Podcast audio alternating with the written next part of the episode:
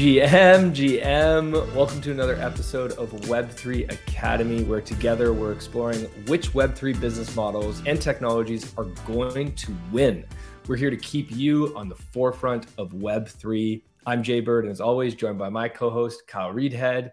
Kai, who we got on the show today? Man, this one is one that I was really excited for. We have Avery, who is the president of Vayner3. So has worked under Gary Vaynerchuk for I think five years. She said she's been in the space for a long time in terms of just marketing, right? Marketing mainly with big brands and just understanding how the internet works and how you know we interact and how we use the internet. And she's kind of guided brands throughout that just as you know gary vaynerchuk has of course. If anyone here follows him i've been a big fan of him for a long time. So it only makes sense that they would make their way into web3 and they've done that. They've dove in headfirst you know obviously they created VeeFriends as sort of their first test project their in, pilot in web3 really. yeah they're piloting web3 and now they're guiding along a bunch of big fortune 500 brands into web3 as well and doing it the right way. And you can just tell from this episode that she gets it. Like she understands in Vayner 3 the whole that get what's going on with this space. And uh and I think they are they're helping a lot of the corporate world understand where the internet is going as well and sort of like helping them understand how to navigate this space too. And she gave some really, really interesting, I guess, case studies with, you know, Budweiser. Mm-hmm.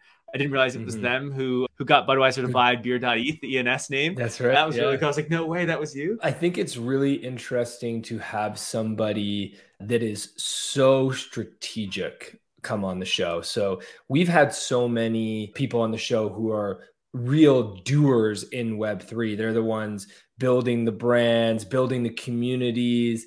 But Avery has that extra layer of really experience in that she's been working with Fortune 500 companies for most of her career. So she was doing it in Web 2 when she was helping them launch their social media strategies and helping them understand that space. And now she's doing it in Web 3. So she has that strategic high level understanding. It's a different perspective. It has an ability to break things down in a simple way so that anybody can understand okay, why does Web3 really matter if you're a brand, an existing company? What can you use it for? And I love the way she said that it's really about solving business problems. It's not just about going and launching an NFT project. And you have to understand the business problems of your clients. And then, okay, how does Web3 help you improve and solve those problems. Yeah, I was going to say, I think one of the key takeaways for our listeners as you listen in here is just to notice that she's not all psyched about just the ability to launch a token, right? And that we can have mm-hmm. these collections of NFTs. From what she's talked about with all of her clients, they don't even care about the money aspect of this. They care that they can create better experiences in different experiences for their fans and their customers and their audience, right? And then I think the other thing I noticed is she really gets the idea of community first and like building as a community. And she talked mm-hmm. about that a mm-hmm. little bit. I think that's just a key component and something that a lot of us need to wrap our heads around. And I think when you zoom out like that and you kind of understand, like, this is actually a whole big change in the way that the internet works, in the way that we interact with businesses. It's not just about buying an NFT that may or may not go up. Like it has nothing really to do with that at all. That was just kind of the first initial use case. You start to see Web3 in a different way. And you also start to see that brands coming into Web3 is not a bad thing. Some people on crypto Twitter flip out about this, you know? Yeah, maybe some of them did it the wrong way, although I don't think many of them have done it in that bad of a way. But it's like they're doing this because they want to create better experiences for their customers. And I think that's an amazing mm-hmm. thing. So I think Web3 is empowering a lot of good things. And so she definitely sees that and she's pushing that forward why don't you give us a little bit of her background, man? Because she's got a crazy background. Yeah. So Avery Akkineni is the president of Vayner3. Vayner 3 is Vayner X or previously Vayner Media. So the Vayner X sort of overhead company runs all of Gary Vee's companies, which I believe there's about 40 of them. And mm-hmm. Vayner 3 is their specific Web3 play and their Web3 agency, which Avery is the president of. She spent her career earlier, she was at Target, and then she spent six years at Google. So she's really a digital marketing expert. That's her background. And now leading Vayner 3 and bringing so many Fortune 500 companies into the space. Well, anyway, Everyone, enjoy this episode. It was an honor to have her on the podcast. Maybe one day we'll get Gary Vee as well, though that doesn't take away anything from Avery. I think she was absolutely incredible and gave us everything we needed and wanted. So let's enjoy this episode, friends. Uh, but before we get into it, let's take a second to hear from our sponsors. The future of social media is here, and that future lives in Web3 on top of Lens Protocol. Web2 social platforms are broken and ripe for disruption. You see, the epicenter of social media is the creators, and yet they are the most neglected. Web2 platforms like Facebook, TikTok, and Instagram are all essentially robbing creators of their worth. Creators are a new type of entrepreneur, forming new types of businesses. Yet with Web2 platforms, creators don't own their content or their profiles, and that's their product and business. Instead, they are tied to the platforms they choose to create on. Well, just like how crypto is freeing us from banks, Web3 is freeing us from these centralized platforms. On Lens Protocol, creators own their content, own their profile, and even their social graph and followers in the form of NFTs. This allows you to move freely from one social application to another with your content, profile, and followers moving along with you. Lens Protocol enables self sovereignty for your social graph and interoperability across the internet. At Web3 Academy, we believe this is the future of social, and that's why we've partnered with Lens to ensure that the path of social media is heading in the right direction. Visit lens.xyz to learn more today. Are you building a community around your brand?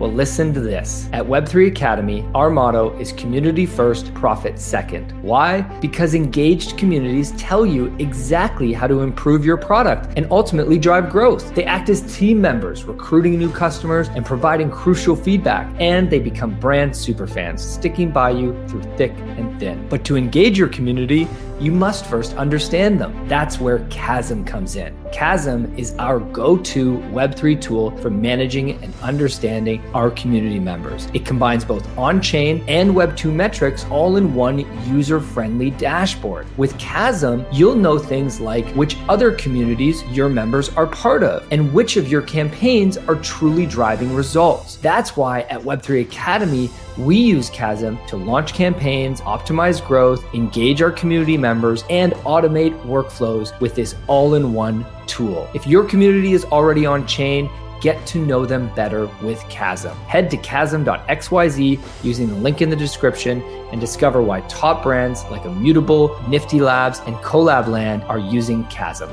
Avery, welcome to the show. I'm so happy to be here. Thank you both for having me. So excited to have you and to dive into so much today. But let's start off with your Web3 rabbit hole story and maybe leading into the creation of Vayner3. For sure. So I started first being aware of crypto in like 2014. I was living in San Francisco at the time. And my husband is actually a professional investor, not in crypto, in hedge funds. And his friends are always pitching me these like random, like alternative investment ideas. and 99% of the time, I never listen to them. But, you know, his one friend in particular was really hot on Bitcoin, Litecoin, and Ethereum in that like 2014 to 2016 era.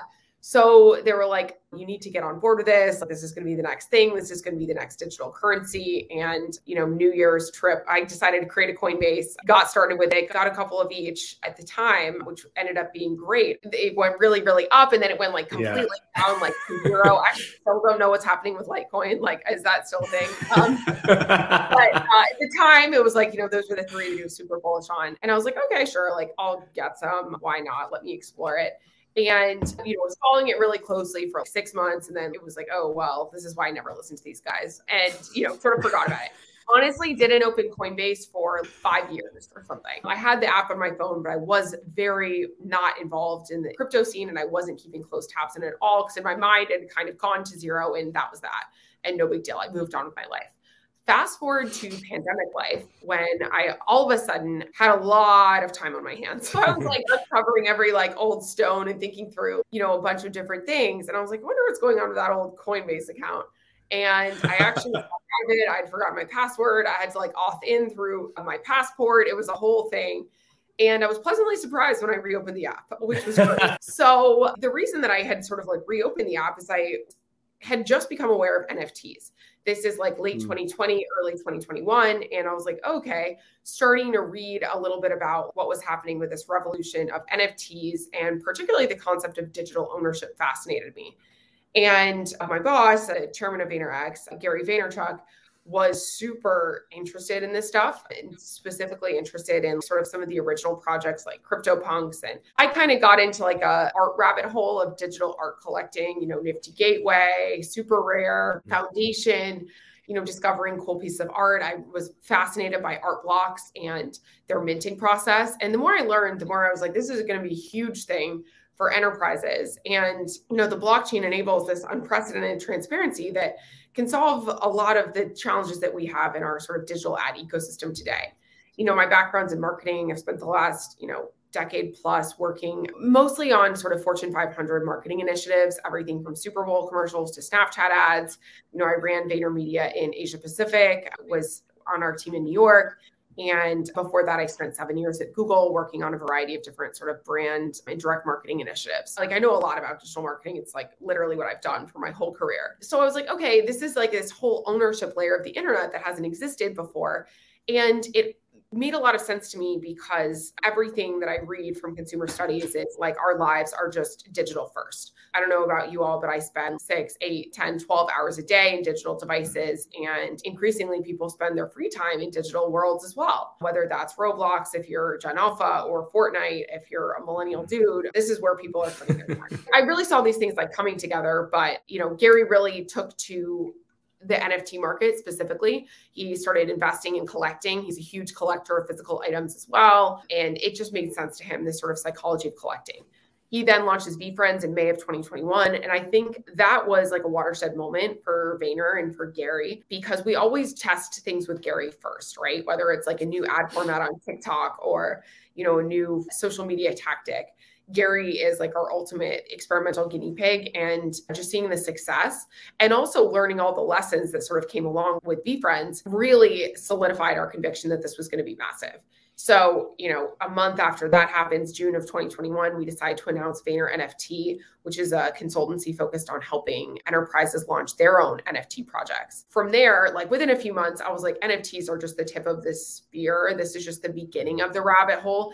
And in fact, this rabbit hole is a lot bigger. And it's like actually like this tunnel to the next evolution of the internet. So, you know, in the past two years, we've sort of evolved our positioning to be broader and more expansive and sort of cover how enterprises can understand, navigate Web3 across a variety of mediums. So that's how I got in, and that's why I, you know, sort of continue to be interested. And so Vayner three is mainly working with is it Fortune 500 brands, like large brands, I assume, and helping them with their sort of Web three activations. I have two questions. The first is kind of what is your elevator pitch, I guess, to these brands of why they should be thinking about Web three and building a strategy. But before we do that, I'm just curious what it's like to work for or work with Gary Vaynerchuk. Can you give us any sort of behind the scenes interesting information about this? Yeah, absolutely. So I've actually been working for Gary for five years. I definitely thought this would be a one or two year stint where I'd get to know agency life and move back to the corporate side. I you know, didn't really see myself as a person who would be like working at an agency for a long time because I'm like a good corporate citizen. I'm a good, you know, I would say. so I honestly thought I would be here for a year or two, and I'm coming up on five years. And I was actually reflecting on this recently. With each year, I feel like more and more bought into our vision and the potential of what we're doing at Vayner. You know, it's very unusual because a lot of our peer set or competitive set, they're all publicly traded companies, and we are mm-hmm. not. We're a private company, and I think that allows us this amazing flexibility to take some like bold risks, which in a lot of cases have right. paid off. Some cases they haven't, but in a lot of cases they have. And working for Gary is just this world of limitless potential because, you know, if you have an idea and you have conviction, you can go execute it. Gary will be super supportive. He has, I think, the CEO of 40 companies. So he doesn't have a ton of time to be in the weeds. Oh he's probably not a micro manager, he's more of a macro manager. I think if you're the type of person who likes that, you know, ability to have accountability and ownership, it's amazing. He's obviously a very inspiring person and you know, just in the day to day. He's such an incredible leader and mentor and person I learned a lot from. So I feel very lucky that I've gotten the chance to work with him so much over the last five years. And even though we're almost 2,000 people around the globe, it really is a small business, like single founder owned, which is pretty unusual for a company of mm-hmm. our size. And, you know, having worked with like really grown up at Vayner with like a bunch of different sort of people. I think we've got this like really amazing dynamic of strong bonds, everyone pointing in the same direction and like this level of trust that's really unusual for an organization like ours. Yeah, imagine it being so inspiring to work with somebody who not very often is the leader of a company, the CEO, the one that you take risks with, right? Yeah. Usually that's the spokesperson who has to play nice and only, you know, say the right thing. And here's Gary saying that he's going to draw these VeeFriends and put them out and then sell them, the courage to do that must be so inspiring. It is. And also just this belief that like we can do anything. When I wanted to move to mm. Asia, for personal reasons, Gary completely supported me. I started our business in Singapore and then expanded that to like five other markets. He actually, due to COVID, has not even been able to be visiting any of those offices physically, but he completely backed me up, supported me 100%. When I wanted to move back to the US to start this Web3 thing, he backed me up 100%. And having like an executive sponsor who really has your back in those ideas, of course, we'll set you straight when you need it, but who like is open to taking those risks is super rare and super inspiring. And is definitely the reason that I have decided to stay at Vayner for such a long time. I love it. So let's move into the, I guess, elevator pitch to brands. I mean, obviously, they have at least seen you guys kind of write the playbook launching VeeFriends. And I'm just curious, mm-hmm. what's their thoughts on this? At least originally, when you first were talking to them, I'm sure things have changed over the last year or so. But what's kind of your pitch to them on like why these brands should be thinking about a Web3 strategy? And then I guess talk about what's their reception to it all been? Yeah. So I'd say our sort of target market and who we're the best fit for is really enterprises. So it tends to be Fortune 500 companies, governments, large associations, things that are operating at a pretty like significant scale. And sometimes it's brand driven, but also sometimes it's corporate driven, if that makes sense, like from the parent company who wants to understand all this. In 2021, the first time they were hearing about this stuff was through, I think we sort of put our flag in the ground very early and they were like, what is an NFT? And like, you know, why should I think about this? And like, wherever people go, brands follow. It's an attention economy. So, you know, brands need to go to things that people care about. And I think at Vayner, we've paved the way for this like many, many, many times over from, you know, Gary adopting like Google AdWords very early to us helping set up mm-hmm. most of our clients like Facebook and Twitter pages 10 years ago to you know, being very early to TikTok and YouTube Shorts. I think that's probably one of our strengths as Vayner we're super agile and super consumer focused. So we're like, okay, great. This is, you know, attention is shifting here. Let's learn about it. And in 2021, I think people were interested in NFTs and they were interested in it as a way to drive relevance and drive sort of consumer talkability, a lot of kind of focus on getting in the headlines, but not thinking about this as like this very long term game. And, you know, it's said on our website since the day we launched that like we're thinking about this for the long term. We don't really do sort of project based work. We tend to work with our partners on, you know, an annual like retainer basis, oftentimes like for many years. So we're not you know the right fit for a flash in the pan. You want to get a headline in ad age. Sure that'll come and that's great but we were always very singularly focused on guiding our clients to think about this as the next evolution of the internet and as a longer path. And you know a lot of folks have approached us after seeing our work which is always flattering and it's always amazing. And at first it was about NFTs, then it was about like what is Web3, and now it's really about like how do I future proof my business for this next iteration of the internet? What does the consumer of you know today and increasingly tomorrow care about? And we always start with like what Web3 is. We see it as the next era of connected consumer behavior. And at Vayner, at least, we define it more expansively than most, sort of as representing a digital first reality for consumers at the confluence of technology and culture. And we see this as powered by an ethos of co creation. Web3 is creating an immersive, personalized, and ownable internet. So there's a lot in there, but we see sort of blockchain as a huge driver, but not all of it. We see blockchain, immersive experiences, and advanced computing all kind of orbiting and mm-hmm. intersecting at points, but also sort of growing independently as three major drivers of what the next era of the internet will be. And, you know, I think clients come to us now because they're like, what's happening here today and what's going to happen tomorrow? And how can we build our business to be ready to embrace that? We were doing a lot of activations even a year ago, and it sort of shifted into being more strategic consultancy, education, mm. and strategic work. Less so activations, though that's certainly still a part of it, especially given like the last six months of headlines, which have you know been like the cfo killer for a lot of like more conservative companies and all of our clients like they have a lot to lose like them making mm-hmm. like billion dollars is honestly nothing if you're a 40 billion dollar company. So I think a lot of our clients have taken our guidance around thinking about this as a consumer engagement and insights engine and less so as a short-term revenue driver. We've seen how that plays out for a lot of other brands and it hasn't always been great. So in 2023, I think people are really looking strategically to understand what's happening here and then design solutions that are solve their business challenges. So one of the key substrates of Web3 is NFTs. And obviously, you guys believe that it was Vayner NFT in the beginning. Yeah. Gary, as you mentioned, dove into NFTs first. And we really see that that is a very misunderstood substrate of the Web3 space. So I'm curious, how do you define NFTs either to a Fortune 500 exec or to your mom? What's your like base level definition? I think NFTs allow ownership on the internet. And you know whether or not the term nft sticks it might it might not i think owning a digital asset that's verifiable on the blockchain is going to be like fundamentally huge especially as digital wallet adoption grows right now it matters to a certain subset of like really dedicated people like uh, the three of us are part of that. But that isn't something that has yet really hit like mainstream consciousness.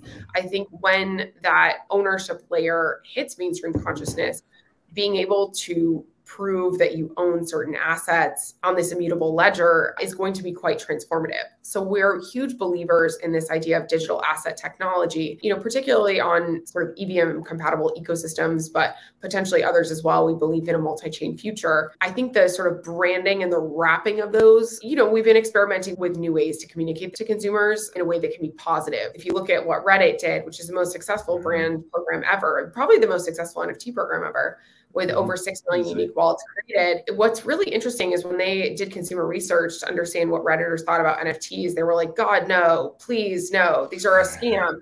But you call them collectible avatars and you give something that Redditors care about, which is the ability to customize their snoo, they love it. So I mm-hmm. think that we're going to increasingly see brands and enterprises developing digital asset or digital collectible or digital ownership products that aren't going to be called NFTs, even though the fundamental technology will be the same as what we've been talking about. It sounds like your thought of Web3 is kind of the next iteration of the internet, right? It's these new sort of immersive experiences that are more than just NFTs, right? That are kind of metaverse worlds and, so many other things. And it's kind of where we're all going to spend our time. It sounds like you're saying I'm curious, you know, in 2021, most brands were coming to space just launching an NFT, right? A collection yeah. of NFTs. And it was like, whatever this really does, we don't really know. But when you talk about or you think about these brands and this kind of like long term strategy, maybe staying high level here, like, what is that? Can you paint a picture for me? Like, it's not about, hey, we just want to launch this collection and get a group of people in a Discord. I think. I think you guys have something much bigger. And so, what is it that you guys are trying to accomplish, or these brands are trying to accomplish with Web3, if that's consistent amongst all of them? I'm not sure. Yeah, I think broadly our partners are looking to solve business challenges. So how can technology enable them unlock these business challenges? One thing I, you know, constantly need to tell people is it's not our job to evangelize or be web3 zealots. It's our job to help our partners solve their business challenges through understanding what web3 technology can unlock. So sometimes that might be like brand awareness. Sometimes that might be engagement. It might be focus groups. It might be community building it might be future proofing but i think it's not like a one size fits all approach. It really depends on the organization their objectives and their willingness to commit into this space. And a lot of times people are just like i want to learn i want to do an experiment. Okay cool. Why don't you do a collaboration? Let's find the right mm-hmm. partner to collaborate with so you learn but you're also not kind of making these you know perceived promises to a different web3 community think we, you know, start with a business challenge. We look at defining that audience. Are we looking to reach Web3 natives, mm-hmm. which I think will be less and less of the target. We've seen a lot of brands narrowly focus in on Web3 natives as the target if there's a scarce luxury item or something of that nature. I think increasingly we'll, we'll, see brands looking to engage their actual core consumers and their actual target markets, which probably makes more sense for them. Yeah, completely. And then we design a strategy that like works for them, like over whatever that sort of time horizon is by understanding like how we can mesh like what their target consumer is interested in and what the brand stands for and what web3 technology unlocks like that little trifecta i think is where the magic happens. So when you're sitting down with a new brand and trying to wrap their help them wrap their head around web3 is there any particular use cases that you're most bullish on that you find yourself referring to and using as examples Yes, there are several that I'm super excited about. Let me kind of like break into what those can be. First, I think this idea of building a stronger direct consumer community is really interesting. Mm. I think that the next like unicorn brand, the next Glossier, the next RX bar, the next whatever will actually be built like community up when you talk to hmm. Web3 natives and you talk to just normal people, they are interested in co creating with the brands and the companies that they care about. So I think leveraging, like whether it's a pass or it's a voting mechanism or something like that, that you're actually soliciting feedback like directly from this group can build this like really strong aligned incentive model. We see this with sort of like Web3 natives all the time with how bullish they are on the projects that they care about, setting as their PFP, going out of their way to share it on social. Like they're almost like these built in evangelists. I love this for sort of building the next generation, like direct to consumer community. And I think that you get this like utility and value for membership where the, like the web3 tokens are serving as ecosystem incentives. And then you also get this flywheel with feedback and input. So i think that this you know combination of deeper insights and data collection married with community led marketing is going to be massive. So i bucket that sort of d2c community as a big opportunity this is a little bit of the second one I'll say is a little bit of a buzzword in 2023, but I think loyalty and rewards, a lot of people are trying to crack that. You know, Starbucks has the most successful digital loyalty app, potentially like for any brand, but certainly within the QSR category. Yeah. And the fact that they're leaning in here, they're trying to unlock that by creating this incredible reward system. I think we're going to see a lot of that. I think there can be new ways to earn these positive network effect dynamics, could be linked to core rewards or commerce. And then I think it also offers enhanced brand storytelling and sort of like earn potential, which can can enable some of the stuff we were just talking about, like really using your consumers as like grassroots advocates. And then the third use case I'll talk about is net new business models. I think this is true in the world of NFTs and beyond. If you look at Roblox is something I always point out, mm-hmm. there's a thriving economy based on Robux. And I know that's not a decentralized platform, but they have 100 million users and these kids are growing up thinking of digital assets first as having value that's a pretty significant departure from like how previous generations have grown up, right? You know, mm-hmm. kids don't want toys for their birthday anymore. They want Robux so they can buy a digital thing. And I think every brand will need to be leveraging this sort of digital first reality to create digital first products and it makes sense in fashion and i think we're going to see it in cpg and i think we're going to see it in financial services and all these other categories but using web3 to sort of create these net new business models is going to be essential for brands who want to be ahead of the curve i'm curious to chat about the community led growth because I think that is something we've talked a lot about. We actually released a podcast about this last week and dove deep into it. But the thing that I'm curious here is I think what we are seeing the community led growth side is coming more from the Web3 native brands right now and yep. not so much coming from the enterprise brands or the existing large companies. So, do you see large companies eventually doing this? I guess Dot Swoosh is an example. They are trying to do this with the virtual co-creation, and we're not exactly sure. I think Dot Swoosh is a lot of speculation about what it's going to be, right. and their current program is not even Web three. It's more like post on Instagram and get people to vote, and it's Web two. I guess that's one example of a large enterprise that is trying to do the community-led co-creation. Are you seeing that in the enterprise side, or are you more seeing on the Web3 native side? I see more on the Web3 native side as well. It's actually something I pitched to probably all of our clients. I'm like, let's. So one thing that's really common in the enterprise world is acquisitions. In mm. especially, mm. let's focus it on CPG. In CPG, there's a lot of innovation acquisitions where like you'll, you know, these companies will acquire a startup or a smaller business mm. because they have all these distribution power, but they don't have this innovation. It's easier to innovate at small places. My pitch, or what I see as a huge opportunity, is for a CPG to actually launch of this sort of community led brand instead of just like waiting for a startup to do it and then acquiring it, which is like what Nike did. You're mm-hmm. talking about Nike. Nike acquired RTFKT in late 2021 and sort of bought that capability for their mm-hmm. organization. We're going to see that a lot of times over. We're going to see in the beauty, in the like fashion, the financial services sector, like companies are just going to acquire in. I think the opportunity is actually to create a net new innovation brand because it's so hard to do that with a big brand already, right? Everybody knows it, there's awareness.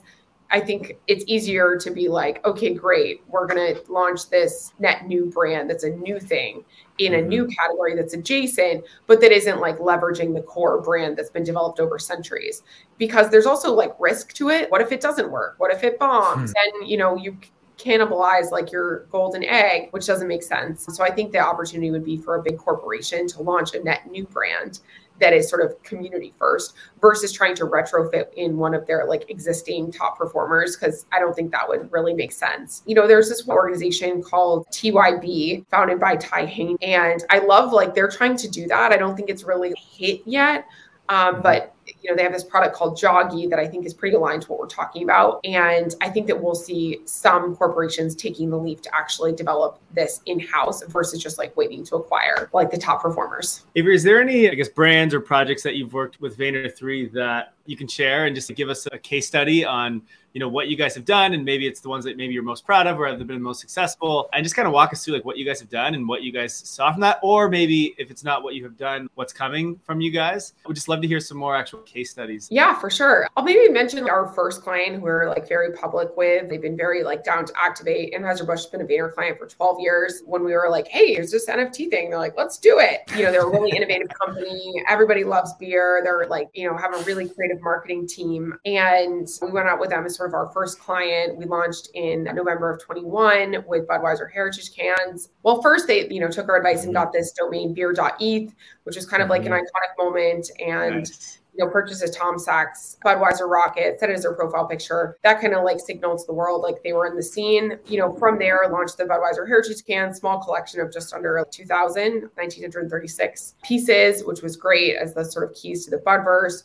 We've released this roadmap, which showed all the different things that were happening from physically producing beer.eth cans to you know doing partnerships with Dwyane Wade, with Zed Run, with FIFA World Cup. There was so much mm-hmm. that we mm-hmm. sort of packed into last year doing a NFT beer fest at their St. Louis headquarters. I think that's one that has just continued to evolve and you know, just before this, I was on a call with their team. We're talking about we're leveraging AI to do really cool new stuff that sort of intersects Web3. So I love that example because they've remained committed and sort of like flexible through all of the different changes that we've seen in the last 18 months. So that's one I always love to shout out. Other partners that we've done a lot of work with have, you know, we've worked with Diageo, we've done a lot of stuff with their different brands, more in the direction of kind of maximizing some of their sponsorships. And also, you know, for anyone who's familiar with the spirits industry, there's a crazy gray market for like high end mm. spirits and wine. Actually, if you've ever seen the movie Sour Grapes, like that's a real consumer challenge. Like accessing these high end spirits and liquids is really hard. Like you need to know someone and go through a broker, and it's this whole thing. And then is it even real? And or is it mm-hmm. like